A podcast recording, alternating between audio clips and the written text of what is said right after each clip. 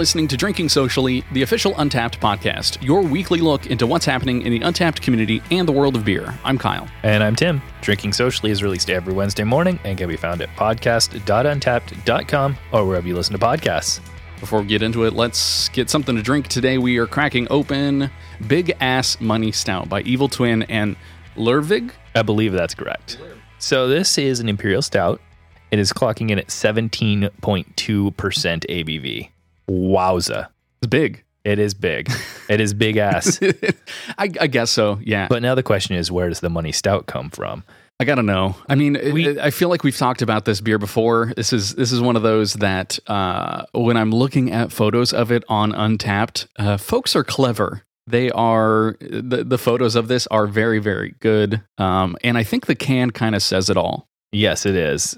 This awesome little pattern here of like the pizza and the beer. So we actually discussed this back way, way back in episode seven um, when this beer was first released at San Francisco Beer Week. Um, I actually ended up seeing it pop up on Tavour, and I just I had to get it for the show. Wow. Yeah, I was surprised when I saw it. That must have been a, a push notification I missed. Did they have a clever like pun for it? Did they?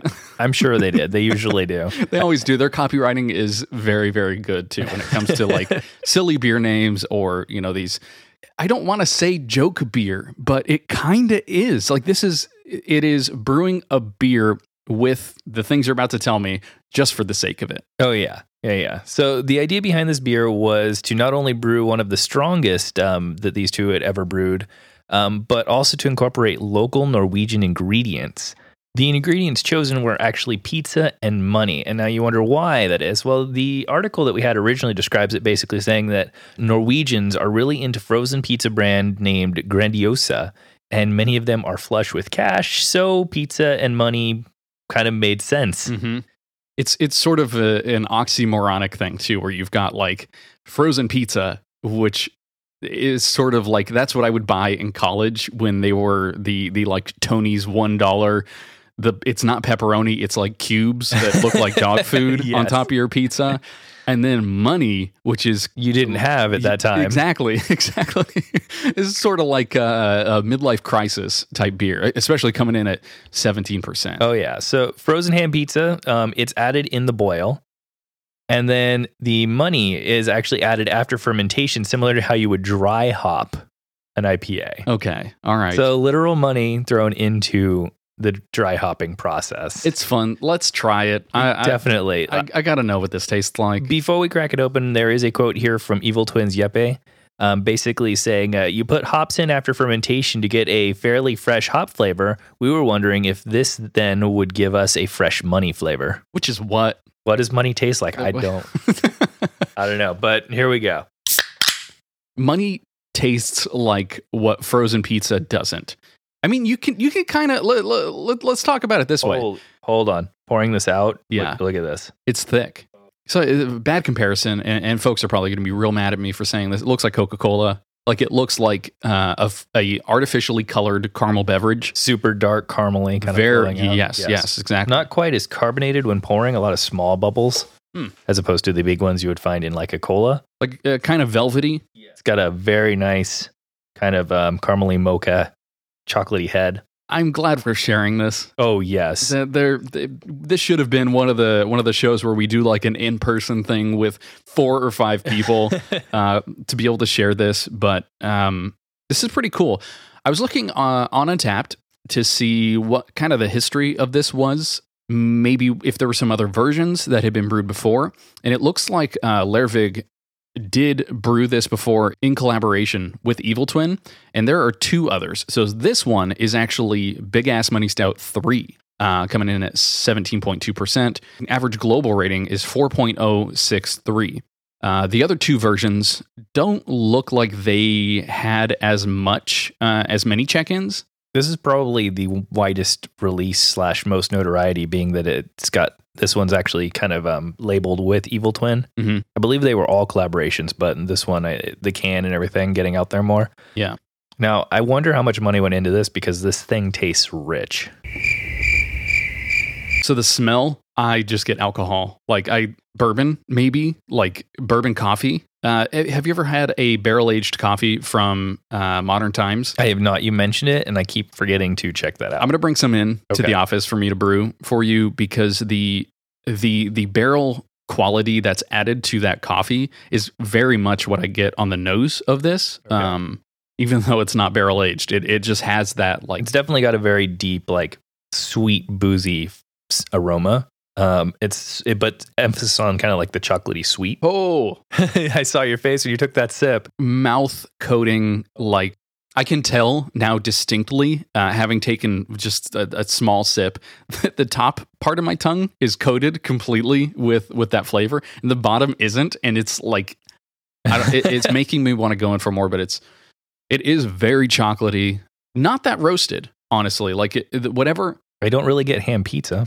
I don't get ham pizza either. Yeah, I uh, I was reading through some comments on Untappd, and folks said can't taste the money, can't taste the pizza, but the stout's pretty dang good. Oh yeah, no, I would agree with that. And I think I picked this up probably. I mean, granted, it's an imperial stout, so it's made to you know age for a little while. Mhm, and I, mhm. I think I picked this up probably like two or three months ago. Mhm. So it's been sitting in the uh, fridge for a little while too in the can.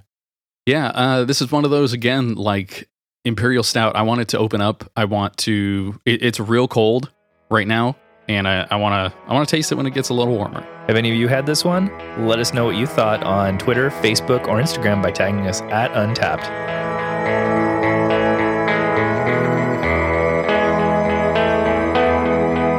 All right, now it's time to take a look at some sponsored badges that we're adding to Untappd. Uh, what's coming up, Tim? Uh, we actually only have one coming up for you right now that is slated. It is uh, the Vedette Session IPA from Duvel Moortgat. Uh, this one's going to be available July 27th to August 27th. Uh, you, can unlock it by checking into one Vedette Session IPA. Uh, once you do, you will receive level one. Um, this badge actually has three levels, so have a total of three for level two and five for level three. Now, what is this? Uh, the Vedette Session IPA is a low on alcohol, high on flavor session IPA. It is the ideal choice when you have to go the distance. it has an intense aroma of citrus and pine resin and has a golden, slightly cloudy appearance. Um, crisp, flavorful bitterness with a distinctly hoppy aftertaste um, that basically want, leaves you craving more. And since it is only 2.7% ABV, there's nothing stopping you either. Um, as they say, slow and steady wins the race.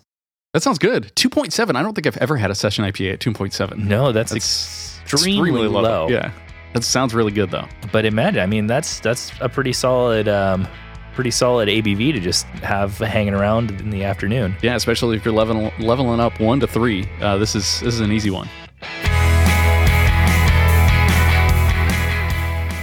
Want to show off your love of Untappd? Check out our online store and pick up Untappd branded glassware, shirts, sweatshirts, hats, and more. Go to store.untappd.com and enter the coupon code podcast at checkout to get 20% off all orders. That's store.untappd.com coupon code podcast to get 20% off.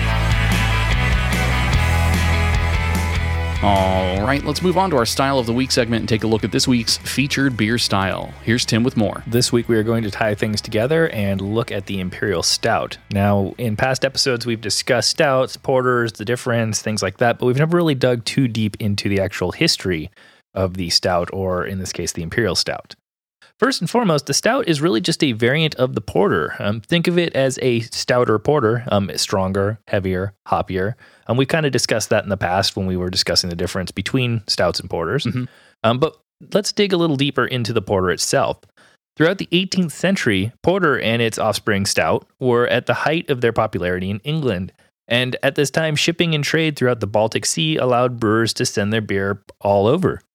Uh, Scandinavia, Germany, Poland, and the Baltic states, as well as Western Russia, all were destinations of exported dark English brews. You got to think too, those regions that you just named, they all kind of have their own porter too. Baltic porter, you know? Exactly, and that that we had discussed that at one point. How um, the styles that were popular in England, as they made it up there, as they followed the trade routes and they made their way up the um, kind of the Scandinavian and Baltic area, smaller regional variants started to take over. Hence the Baltic Porter, and there are a couple of others that we've discussed. Russian, that- Imperial. yeah, that all fall into that whole idea. Uh, strong stouts were heavily favored in Russia. Um, the well traveled Peter the Great uh, may have been the first to insist on the import of British beers to Russia. Stout was also uh, favored by the Russian imperial court of the era, and legend has it that it was actually the preferred beer of Rasputin.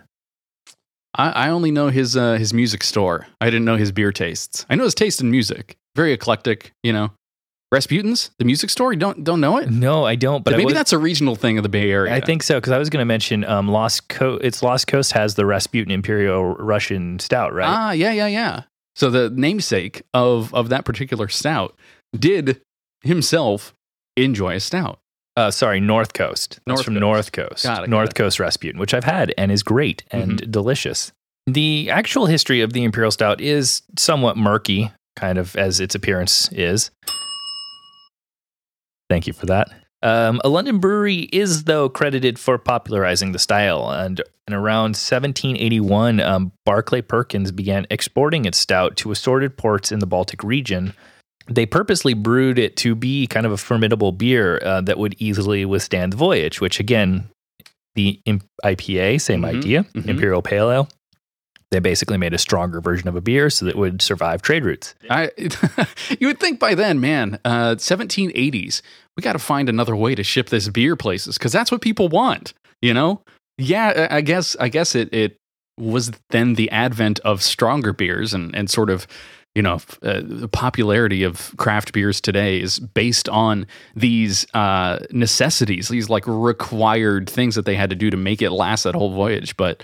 But it's interesting. Like, would we be in a world? Let's say, like airplanes existed, right? Or or refrigeration, even. Like, would we be in a world of bland beer now? you yeah, know? if if we never got the IPA and just stuck to the pale ale, or, or just to like loggers. Everything's cold filtered and and you know cool. we put it in the fridge and ship it across the uh, Atlantic in a ship, That's it. and we Yeah. never saw Imperial or Strong. no. Oh, that that would be a terrible, Sad, world, sad history. Oh, Yeah. no. Mm-mm, I don't- I but don't- that didn't happen. No, thankfully.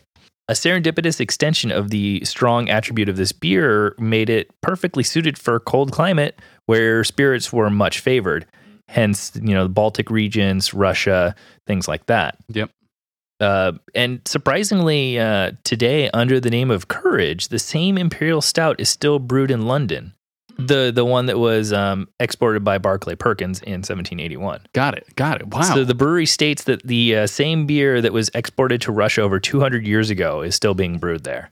Which again, European brewing and history, there's a lot of it. Doing a little bit of searching here on Untappd. There's a lot of uh, Charles Wells beers that come up under Courage. Uh, London Stout, Courage Russian Imperial Stout by Eagle Brewing. Uh, it's a Russian Imperial based on the 18th century recipe perfected by John Courage uh, to be able to withstand the temperatures of the Baltic. So the beer could be exported uh, to the court of Catherine, the great of great, the great in Russia, who had become uh, quite taken by the strong London Stout. Comes in at 10% ABV, chocolate, amber, pale ale malts, jet black stout. It says it's a beautiful bottle. Wow. Uh, nowhere is the imperial stout style more prevalent, um, revered, and consumed than you guessed it, the United States. Um, of course, American brewers have put their own slant on the style, as is to be expected, um, but they have retained the core sublime qualities uh, that make this beer so popular. Huge. Yes. Imperial stouts are just as likely now to be a year-round offering as a seasonal. Um, it doesn't really matter when they're made because of their strength. They're really, really good for aging. hmm So you can buy it at any time, put it away, and open it up whenever you feel like it. It's the middle of summer and a heat wave here, and we're trying it. So you know, That's true. little off, but you know, I was telling a bit of a story uh, offline before this podcast uh, that even though it is pretty temperate here in California, right? Pretty warm all the time. But when I would go to beer festivals and they would have like a casked imperial stout or you know some some Russian imperial stout with cocoa nibs or some you know something very one off and unique, I would always rate it insanely high uh, just because it wasn't a style that I had very often. And in a festival that was covered in IPAs, and at the time, you know, no no hazy IPAs. That wasn't the trend. Uh, it, it was like, where's the double IPA station? Where's the triple IPAs? Where are the fruited IPAs and the casked IPAs and things like that? A time before hazy IPAs. I know. Who who, who When who was can, that? Who can imagine? um, a stout was a welcomed reprieve from all of those different, uh, like very overly hopped styles. That would make sense. Yeah. That's probably why it's usually, I think, one of the kind of the go-to um, styles for most breweries in the Mhm. beginning. Yep. The commonality between imperial stouts really is that they are big and roasty, which I think we are experiencing here with the big ass money stout. Almost any type of malt can be used, um, as could any type of hop. Um, the subtleties and the nuances that make them distinctive is really just up to kind of the way that the brewer manipulates and adds different things to it. Um, an imperial stout relies on a foundation of high quality pale malt and an equal amount of roasted barley. Um, chocolate malt is a popular addition, as is caramel or even Munich malt. The high proportion of malt leaves a fairly substantial amount of residual body and mouthfeel, um, which you mentioned the way that it's kind of coating your tongue there. Very much so. Yeah. Exactly. And the hop character of an imperial stout can run fairly low, putting the maltiness up front. And the hop variety that's used isn't terribly crucial since you're mostly getting that roasty, malty flavor up front and not really relying on the um, hoppy characters. The combination of roasted barley and other dark character malts gives imperial stouts a bittersweet personality. And you kind of, as we discussed, get coffee or espresso, um, that sort of like roasty thing. And then depending on what you do with it, if you barrel age it or you add some fruit to it, you get those sort of nuances as well. You know, peppers, things like Peppers, that. Yeah. to try and balance some of the uh, roastiness or sweetness that you tend to get with big beers like this. And needless to say, the imperial stouts age really well. You know, with the high ABV and just that standard style, um, similar to barley wines. You know, they can change significantly over time um, as you age them, kind of mellowing out or Yeah. alcohol kind of building up or mellowing. Um, and then obviously, as you mentioned, um, just kind of waiting for them to open up. Once you pour them, as the temperature warms, they tend to change a little bit too, Oh, which is also cool. Yep. Um, one thing I was curious about uh, this beer in particular that we're having today uh, is that it comes in a can. I don't usually think of like I'm going to age a can, right? It, it you, I don't want it leaching, or I don't want it, uh, you know, whatever is used to coat the inside of the can so that it doesn't stick. I would be concerned maybe a little bit that that may be imparted on the beer over time, or sediment, you know, is is leaning one side or the other, or a can can easily be shaken up without you really noticing. Um, it won't be light struck, thankfully, but it's still not what you would expect for an aged beer. Are you less likely to age a can versus a bottle, or does it need to say like a Bourbon County Stout for you to be like, oh yeah, I'm going to keep this one in my fridge for five years? Uh, no, I think it's just based off of the style for me, um, not necessarily the vessel that is contained within. But to your point, um, I mean, canning has become so prevalent that it's not surprising to find it in a can. Right. But the majority that you do see, or the majority of the things that we have hanging out back, you know, down here in the office, um, are in bottles. So it is, that is a very interesting point. Well, even the top four beers on Untappd, these are the ones that have been sitting here for a while, uh, are Goose Island's uh, Bourbon County brand stout. The top four on Untappd. Uh, these are the ones that are out of production currently, but uh, we've got 2014, either the uh, proprietor's version or the uh, vanilla rye version. Those are both sitting at the top.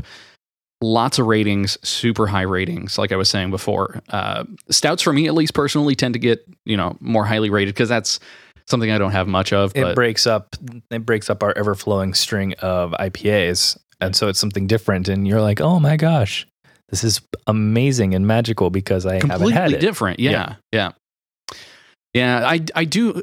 The thing is, when I do have uh, something like a Cascadian Dark Ale, like an, a black IPA, Mhm. I tend to also rate those very very highly because they are very different on the IPA spectrum. Oh, you yeah. still kind of get that super bitterness, but you get the roasty The qualities. that you smoky sort of thing. Yeah. Would, I wouldn't mind trying one of these top rated beers on Untappd maybe sometime, one day.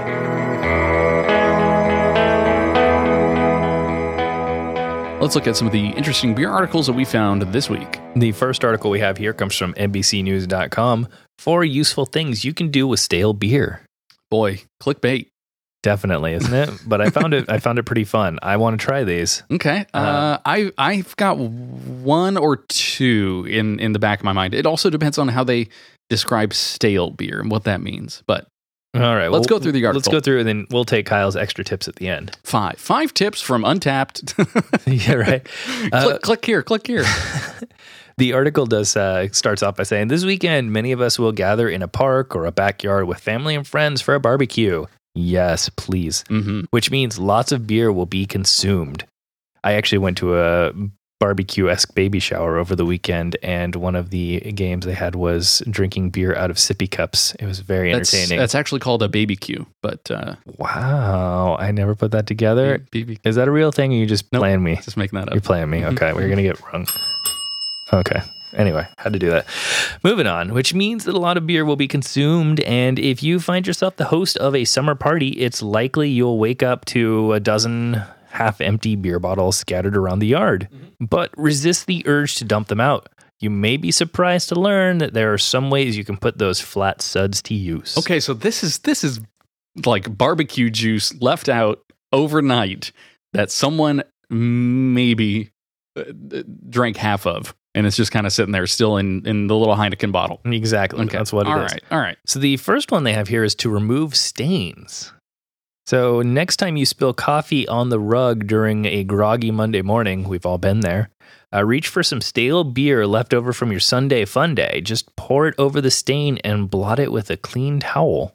Then you end up with it depends on what kind of beer, I guess, right? Yeah, That's a Uh, good point. I there's no there's no specifics, and I've never tried. I, warning: these have not been tested. Yeah, Cannot guarantee your results. Oy. this is this is like a bad YouTube video waiting to happen. Right?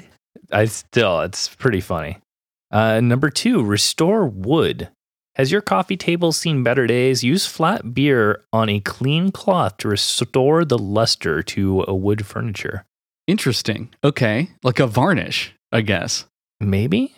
So not lacquer, but liquor. Okay, all right.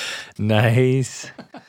Um, add shine to hair. Now, this one I have heard that um, that uh, beer helps your hair. hmm Yeah, there's a lot of beer soaps out there. Uh, ones, you know, soaps made with beer. This one's uh, time to crack open a shower beer. It turns out that beer can add shine and body to dull hair, uh, thanks to the vitamin B and natural sugars in the beverage. Um, dump it over your hair, let it sit for a few minutes, and then rinse it out with cold water. Yeah, I mean, it's like honey. You know, honey in the shower is also a, sort of a good thing to have. At least that's what I've heard. Hot tips. I have not heard that one. Huh. The only I, I have heard about the beer thing though, so that's really interesting. Yeah, just a little, little, little bit here, a little, little bit bit here. here, yeah. Multi-use. Um, and then the fourth one they had was to ward off bugs. Uh, Citronella candles uh, not doing the job.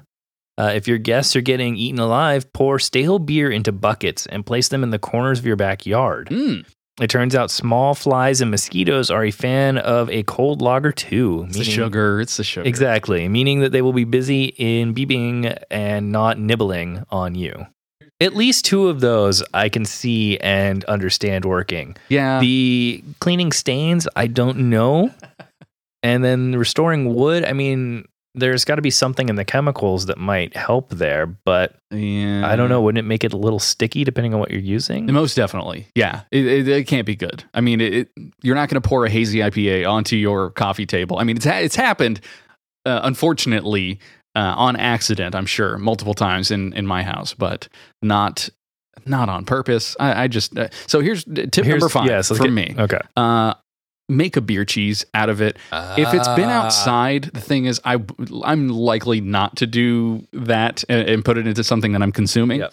But if you've got like half a beer, you just don't want to finish the rest of it. It's a lager, it's a uh, IPA, whatever. Uh, pour it out, get all the suds out, let it either come to room temperature or throw it in a jar and keep it in your fridge for a little while. It is great to use for a beer cheese because you you you don't want the bubbles in it. You also don't really want it to be uh, super potent Yeah. either. That makes sense. Um, you can also like throw a jalapeno in there, like Yep. dice one up a little bit, and try to uh, I don't know, like casket basically with uh, with some other stuff, uh, just to bring some more flavor to it. But We- we've discussed five. we've discussed beer cheese before, and I'm still waiting for you to make yeah, some. I need to I need to make some. You're right, I need to make some. Moving on to our next article here from DW.com. This kind of goes in line with some of our previous World Cup coverage, which is now over, but there's still uh, some of the uh, effects are still taking place. Oh, we've got the uh, 2019 FIFA Women's World Cup coming up too. So we got to keep some of this uh, beer and football news sort of in in rotation for a little while because it's going to be important. Uh, German beer producers are actually running out of bottles, similar to the uh, UK running out of uh, CO2 and Russia running out of beer. Mm-hmm. Uh, with the summer heat leading to increased beer consumption, some breweries in Germany complain about lacking enough bottles and crates. The Fiege brewery in Western Germany has a problem. Although business is booming in this hot World Cup summer, it's struggling to find enough bottles to put its beer in. Oh man. So they've launched an urgent appeal to consumers via Facebook. Um, we need your help, the brewery wrote. Although we regularly buy new empty bottles, they're becoming scarce in our bottling facility. So before you go on summer holiday, please bring your uh, Moritz Fiege empties back to the shop. Okay, is that that must be a bigger bottle, like bomber sized or 750 milliliter, right? Likely, it's not a 12 ounce bottle. I would assume. They uh, they use a standard glass bottle with a porcelain cork swing top, so it's a little Oh, different. okay, all right. I was actually looking at some of those uh, for fermentation and things like that at, at home. The you have to get like fermentation grade glass, and I could see that if it's not built like you can't just order them on Amazon, right? I'm sure this brewer would love to just get whatever glass bottles, but if you were going to be putting something that's pressurized or putting beer in there, it needs to be a certain grade and it needs to be good enough. So the especially the ones with those pop tops, uh, ceramic tops. Uh, there are an estimated 2 billion reusable beer bottles in circulation among Germany's 82.6 million people, uh, with the containers being refilled on average 36 times. So that may sound like enough to meet demand, but not every brewer uses the same sort of bottle. Wow, that makes me feel so wasteful here in the U.S. Uh, we, I mean, we use growlers sometimes. Well, we did we did discuss how Oregon has implemented Yeah. the reusable bottles, and Right. that's kind of been a thing in the past um, in history, but today it's not as prevalent. So hopefully that kind of takes a little bit more hold here in the states. yeah, Um, but obviously, reusable bottles is a pretty big thing in other countries. Uh, bottles in Germany actually vary from dumpies uh, to Vichys to long necks. Um, some breweries personalize bottles by having their names embossed on the glass. And they're both Euro and NRW 500 milliliter bottles, the latter named after Germany's most popular state in North Rhine Westphalia, where the Fiege brewery is located. got it. So it's got it's got kind of this uh, history, and and they, I don't know, personalize it a little bit. It it, it sounds like there's a, a neat uh, bottle reuse culture in Germany that I would love to see carry over here to to the U.S., but we'll see. Now, cans are widely used in the US and UK, and um, they're rightly or wrongly looked down upon for being unsexy and environmentally unfriendly. Um, in Germany, it's mostly glass or nothing, Hmm. partially for that reusability factor. Yeah. Um, glass bottles are produced seasonally. So the Fiege spokesperson says that, you know, orders have to be placed a year in advance, and breweries really have no way of knowing what the weather is going to be like the following summer. So if consumption's up, then there might be an issue. That blows. I mean, sorry, glass pun. Yes, No, I got okay. it. I, right. I followed that one. Yeah, I got did. I just didn't react.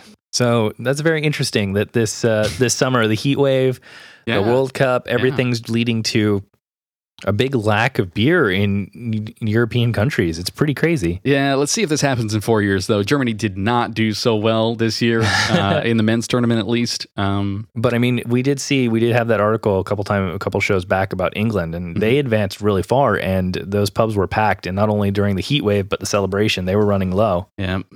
Oh well, hopefully we can recover from this great beer. Uh, Yeah, well, well, and maybe this maybe this is going to uh, be the thing that kind of pushes Germany to be more in tune with what the rest of the world is doing with beer packaging. I don't know if most of this is is for like I'm going to go to the brewery and just bring some stuff home um, because a lot of folks do use reusable glass bottles and stuff like that for for that type of thing. Um, but when it comes to actually distributing and putting it in stores and stuff, it's still definitely here, at least here in California, dominated by cans. Next up, we have an article from thedailymeal.com. What beer you should drink according to your zodiac sign. Uh, every single person has an astrological sign unique to the date on which they were born, and some believe this plays a significant role in each person's destiny. Um, while most people don't allow their star sign to um, seriously dictate life decisions, um, beliefs about the zodiac sign date back to the mid century BC. Um, the the Daily Meal sat down with uh, beer genius Max Baker, who is a beer educator at Anheuser Busch and one of only 16 master cicerones in the entire world, which is an elite wine sommelier for beer, if you will, um, to find out what's in the stars of each zodiac personality. Uh, so I went through and um, grabbed our symbols to find out what our zodiac beers are. So I myself, I am a Capricorn, and the uh, the article says basically that Capricorns tend to be more disciplined than other signs. They have great self control and management skills. I disagree. and also heavily value craftsmanship and family, which I'll get on board with that one. Okay. Um, a German style Pilsner is a timeless classic, the perfect complement to a Capricorn's desire to keep with tradition.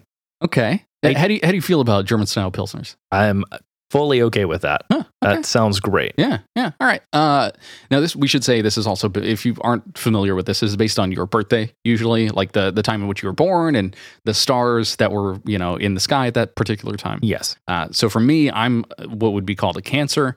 Cancers are compassionate, intuitive, and sympathetic. I would agree with that based on me knowing right, you. All right. Uh, while they don't often share the intimate details of their personal lives, especially with strangers, they do find solace in arts and crafts, spending time with mom, and relaxing near bodies of water. Uh, Baker compares an American amber ale to a winter sweater, offering the Warm- comfort. warm sweater. Uh, uh, sorry, to a warm sweater, offering the comfort cancers crave with each sip.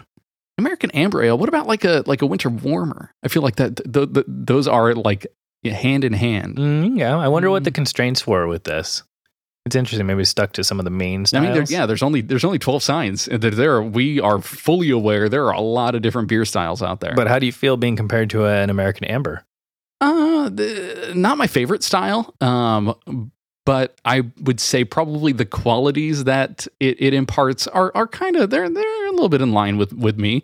Very uh, unassuming and a little boring. Uh, You're not not boring. not really uh, uh, available everywhere. It, it's one that uh, a lot of craft brewers have kind of shunned over over time and uh, and don't really enjoy very much. Um, yeah, I would- say I'm definitely uh, an amber. I don't like that description. That's a very sad description. I would disagree with half of those. Eh, well, okay. So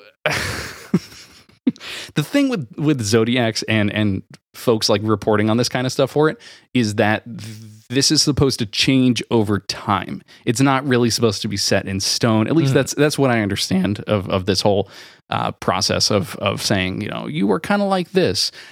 The uh, the spending time with mom stuff though that's spot on. That's that's hundred percent. Hi mom. Hi mom.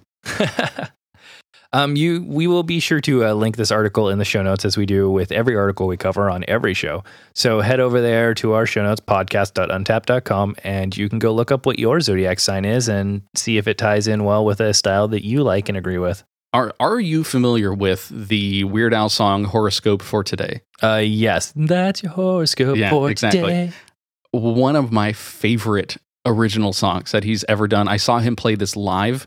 It was so good. I can't imagine and he was live. able to just bang, bang, bang, bang. Yeah, because it just it goes it goes from one you to one have to one. to yeah. breathe. Like it's, it's, it is, it sounded like a recording. It was great. yeah, I remember that song. So I can I hear all of it right now. You brought Now, it now we just need to do it with beer and beer styles. oh jeez.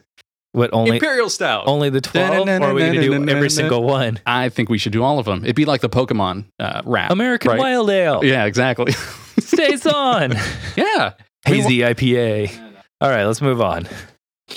Our last article of the day comes from pennlive.com and it is Dunkin' Donuts to brew coffee inspired beer. All right. This is not a first. This I, I saw has- that they had done a collaboration in the past, but on, was only available at one brewery's um, tap room. So I did read that.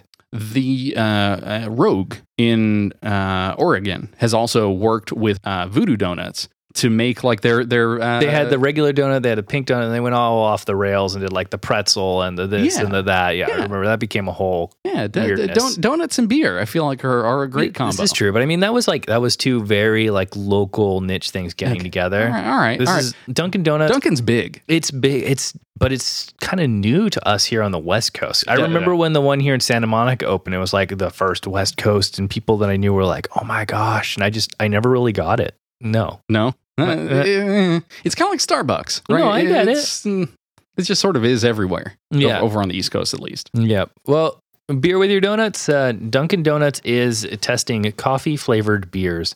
The coffee chain is partnering with Boston based company Harpoon Brewery, which we know of, Mhm. um, to brew Dunkin' Coffee Porter, a dark classic porter brewed with Dunkin' Donuts coffee, which, uh, from what I'm finding out from people that I know are from the East Coast, is their go to coffee. Yeah, it's the so much so that they sell quote unquote Dunkin' Donuts coffee pre ground in stores, branded as Dunkin' Donuts coffee. You can brew it yourself at home. I don't know if that has sold as well as like just going to a Dunkin' Donuts location, picking that up, or or how well it'll sell as a beer, but I don't know what qualities of Dunkin' Donuts coffee, other than regular coffee, would be imparted on on a, a particular beer Yeah. you know that's supposed to like oh it's a dunkin donuts is it sugary is it I know, wonder. I wonder if you took a standard run of the mill coffee beer and compared it to Dunkin' Donuts coffee beer, if you could notice, if you would yeah blind taste test could you be like, oh, these both just taste like coffee, or you would this have to get someone who knows, knows their Dunkin'? dunkin donuts I know coffee. someone. I should. all right blind taste test I should see. gotta do it All right. Uh, Harpoon spokesman um, told the Boston.com uh, that the beer will likely be released in late October or early November, and it is anticipated to be distributed regionally. And if it does well, it could be released nationally, which sounds like Dunkin' Donuts. It was mm-hmm. regional, now it's national. Uh, the 6% ABV porter will be available in 12 ounce cans and 12 ounce bottles. okay all right so crushable it, it sounds like it's you know not gonna be this heavy heavy heavy not gonna be pizza money thing. stout that we've got here today Granted, it's gonna be Remember, stout is a heavier porter. that's true okay all right so so it is on the lighter side Yes. implicitly by saying it's a porter Correct. all right i like it Yay. I like it. I like coffee IPAs. I, I don't know if anyone else does, but cold brew coffee IPAs are very good. I don't know if I've had one. I've only had like the golden stout, like the coffee ish golden, like a, Okay, but it's still it's still, it's still more, on of a stout than it is on an. Yeah. Okay, I, so now we need to figure that. out. Rogue Rogue makes a cold brew IPA. Uh, I'll find it. I'll find it. I'll Please. bring it in because Okay. it's a it's a good it's an interesting style. Coffee, beer, put them together. All right, co- uh, co- coffee beer episode coming up soon. Got to do it. Yes. All right, now it's time to answer some of your questions. If you've got anything you've wanted to know about Untappd or beer in general, be sure to send over your questions using the hashtag AskUntappd on Twitter, Facebook, or Instagram. So this week's question comes to us from Clay on Twitter, and he asks, "Kyle and Tim, will you explain cellaring beers?" Uh, I'll explain it, Clay. I don't know if it, it'll be considered the correct explanation of it, but when I cellar a beer, it's likely to be in my fridge that I kind of temperature control. It sits at about 55 degrees, and I will put things like uh, stouts that, like we talked about today, that I want to age. Uh, I will also put uh, sours that I have from either trades that I've done or uh, trips up to the Bay Area that I've done. Um, Rare Barrel has are, are some that I've got in my uh, my cellar. Uh, but it's not like an underground uh, dark place with uh, moss growing on the walls or anything. it's not anything spectacular, and it's a very small fridge. It's one that I'll be probably bringing into the office very soon, but I've also got a list for sellers, and I'm sure we'll get into some of the features in the app that we we have to be able to do that. Um, but that's what I consider cellaring. So, Tim, I, I need you to tell me what it actually is. Well, you're on the right path there. So, what is cellaring? It's the process of aging a beer in a cellar or in cellar like conditions. Um, in your case, your fridge. Um, aging often allows flavors to develop and mature. And in the case of beers with like live bacteria in them, um, in your case of like sours or um, uh, brut IPAs or things like that. Sorry, is it Brett IPAs? Mhm. Um, Brute, I think, is another thing. so, what beers should you cellar? Well, as a general rule, beers with at least an 8% ABV age the best. Um, malty beers are typically prime candidates, while hoppy pale ales and IPAs are best enjoyed fresh, Mhm. which I believe we, we talked about um, a couple episodes ago with the article about the um, comparison of IPAs and how long they lasted and still tasted fresh. Right. Well, and that's the other thing. Like, I think lots of breweries now are putting on their packaging uh, you know, cellar this or keep this at a particular temperature. Keep this for two years. Drink this now. Some some IPA cans will say. Um, Yes, they're, they're getting- telling you when to drink it. They're getting far more detailed and nerdy in a lot of that stuff. Yeah. Um, so beers that you're buying have key indicators right on the label. As Kyle just mentioned, um, if you see any of the following terms, that beer is likely a prime candidate for aging. The first term you should look out for is barrel aged. Um, these beers have been aged in wood and they improve over time. And we could- likely they've been aged already, either one year, two years, six months. may as well keep going, right? Yeah, may as well. Uh, the next one is reserve. Um, reserve beers are rare or special release um, beers, and they're most often um, crafted to improve with age. Like that's the whole point. hmm hmm Um, another thing to look out for is going to be vertical. Uh, if you see the word vertical on a bottle, uh, throw it in the cellar because most vertical beers are made to be aged. Um, many enthusiasts will pick up each of the special releases, and then they'll have the beers in order in order to create a chronological or vertical tasting. Right. So this is, I think, the most well-known version of this is Stone's uh, series of vertical beers. They've got like the 11, 11, 11, 12, 12, 12. we have a we have a 12 12 12 back there that's the only one though i do have a vertical epic. i do have a vertical of the firestone anniversaries i have a vertical of the festivals Bourbon County.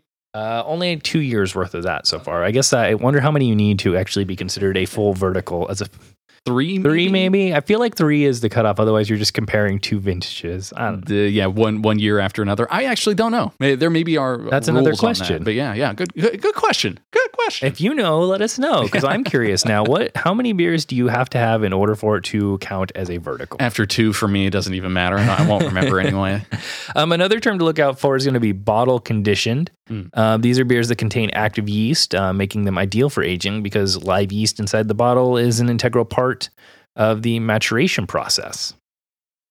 It is. And we were talking, I believe, a couple episodes ago about live yeast in bottles. And uh, one bottle that I have actually says, don't put this in a refrigerator. Oh, because it needs to stay- yeah, you don't wanna needs freeze that stay- bacteria. Exactly. So m- mine is, that beer is the only one that I have out at, you know, on, in a cabinet um, that's not in my quote unquote fridge cellar. Um, another term to look out for is Brettanomyces. Um, this is a specific type of Belgian yeast, often added toward the end of a brewing process. Um, it's kind of one of those souring bacterias that get added um, in order to get that like sour, funky beer thing going on. You want to Mhm. you want to let those do their magic for a while too. Um, now, another thing to talk about is storage conditions. Uh, they call it cellaring for a reason. Uh, basements are often the most ideal storing locations. However, it's the environment that really counts. Um, avoid sunlight at all costs. Heat and sunlight make beer skunky. Hmm. As we know, light strike is an issue. Yeah. Um, and depending on the type of beer, heat can also be a big issue in messing things up. You want to keep humidity levels somewhat constant. Um, and then, you know, if you don't have a basement or a cellar, um, a bedroom, closet, or any room with few windows will work just fine. Um, remember, you're looking for a place with steady temperatures and a lack of sunlight. Um, wine fridges or beer fridges, if you want to go that route, are also a great yet slightly more expensive option. Oh, totally. The the one that I've got is like a 1980s uh, mini fridge that I just got from my father-in-law, who was like, "I have this. I'm not using it. Do you want to take it?" And that's that's what I'm using. Um, and it's work, it's working out okay. Um, generally speaking, as you mentioned with your fridge, um, most beers should be stored between 50 to 55 degrees Fahrenheit. Well, that's the thing with this kind of bad, quote unquote, bad mini fridge, old mini fridge. It sits a lot higher than any fridge normally would, and so the average temperature in there is about 55. That's perfect. for, for a beer. Yeah, right on the money. Yeah. So it seems to be seems to be working okay for me. Uh, now I wanted to talk briefly about ways in the app that we can kind of improve your cellaring experience. If you do have a bunch of beers that you've been saving for a while, maybe one like uh, this rack that we've got back here in the Which office. is in no way temperature controlled. No. And I realize that it's I have constant. It's there's, constant. There's definitely no sunlight there's no here. light. Humidity is definitely on the low, but the temperature can vary. Right. Yes. Uh, pretty dramatically, I would say. Well, we're underground, so it's a basement technically. We're we're, checking a couple boxes here. It's not bad. It's not. It's, my voice is maybe going a little bit higher than I wanted it to, but uh, ways that we're helping you do this in the app. Um, you can create custom lists now. You can add beers and add other details to them that are specific for cellaring. So you can say like, I bought it on this date. Uh, there is a date that I want to drink this by. So it's there's a what's it called? Best by date. Do we Best by date. Yep. So we've got a best There's a bottle date. There's a Best Buy date. There we can you can tell where you purchased it. Right. So if you've got a bunch of them and you want to remember where you picked certain beers up from, uh, you can add a purchase date to them. You can also say whether it's a can or a bottle. Um, it, it is just sort of a brief look at what you've got in your cellar so that you can add additional quantities to it. You can maybe add, find a vertical of a, a one you already have in your cellar, things like that. Uh, yep. And you can also add some notes if you want to kind of say uh, where it's at. Like, oh, this is second. in the back. this is in the back bottom shelf. right. Um, you can add that in there. We may you- have to get to alphabetizing these and like putting them in their own zones so we Oh. could say what zone they're in, you know? This is gonna be good. Yeah. We're gonna get nerdy up Yeah. in here. You can also take a photograph of, of the beer. So you can take a photo of maybe the label or um, of the Best Buy date on there if you want to just kind of take the stamped date that, that some are printing on there. Or just take a take a photo of the label so you remember what it looks like if you're going to uh, try and find a vertical of that. It is true though that cellaring is not a perfect art. It does take some, you know, testing and kind of it playing with the conditions, the temperatures, where you're storing it. So it's it's not perfect, but it's definitely something to play with and find, you know, the best conditions for your beers. and and do what you can with what you've got. I think is is another good thing. Like It take doesn't have take to be advantage. perfect. No, exactly. Take advantage of trying to find a place that doesn't get a lot of light and the temperature's kind of regular. Uh, is is kind of all you're looking to do. All right, show notes are available at podcast.untappd.com. And if you've got any questions for us or you've got some feedback either about the podcast or about the app, be sure to connect with us on Twitter, Facebook, and Instagram. It's at Untappd everywhere. And as always, if you have a second, please head over to uh, Apple Podcasts and rate our show. We would greatly appreciate that five star rating. Uh, the higher our ratings, the higher we climb in the charts, the more people find our show, and we are always looking for new listeners. If you have an extra moment, go ahead and write a review because we'd love to hear what you think, um, what you have to say, any feedback that you have. We are always reading and listening and trying to take that into consideration. I think if you've got beer suggestions too, I think we should be taking some beer suggestions. Like the pickle beer Mm. ended up being a wonderful beer last episode in episode 21. Uh, this money stout that we're having now finally opened up, and I think we're, we're getting some real complex flavors going on with this. So Definitely. I, I've really enjoyed this one. Uh, if you've got any suggestions for beers we should try, send them over also uh, to us. It's at Untappd Everywhere. on Twitter, Facebook, Instagram. You can email us. You can write in a review. Whatever you want to do, just get it over here. All right. Paper airplanes. Until next week. Cheers. Cheers.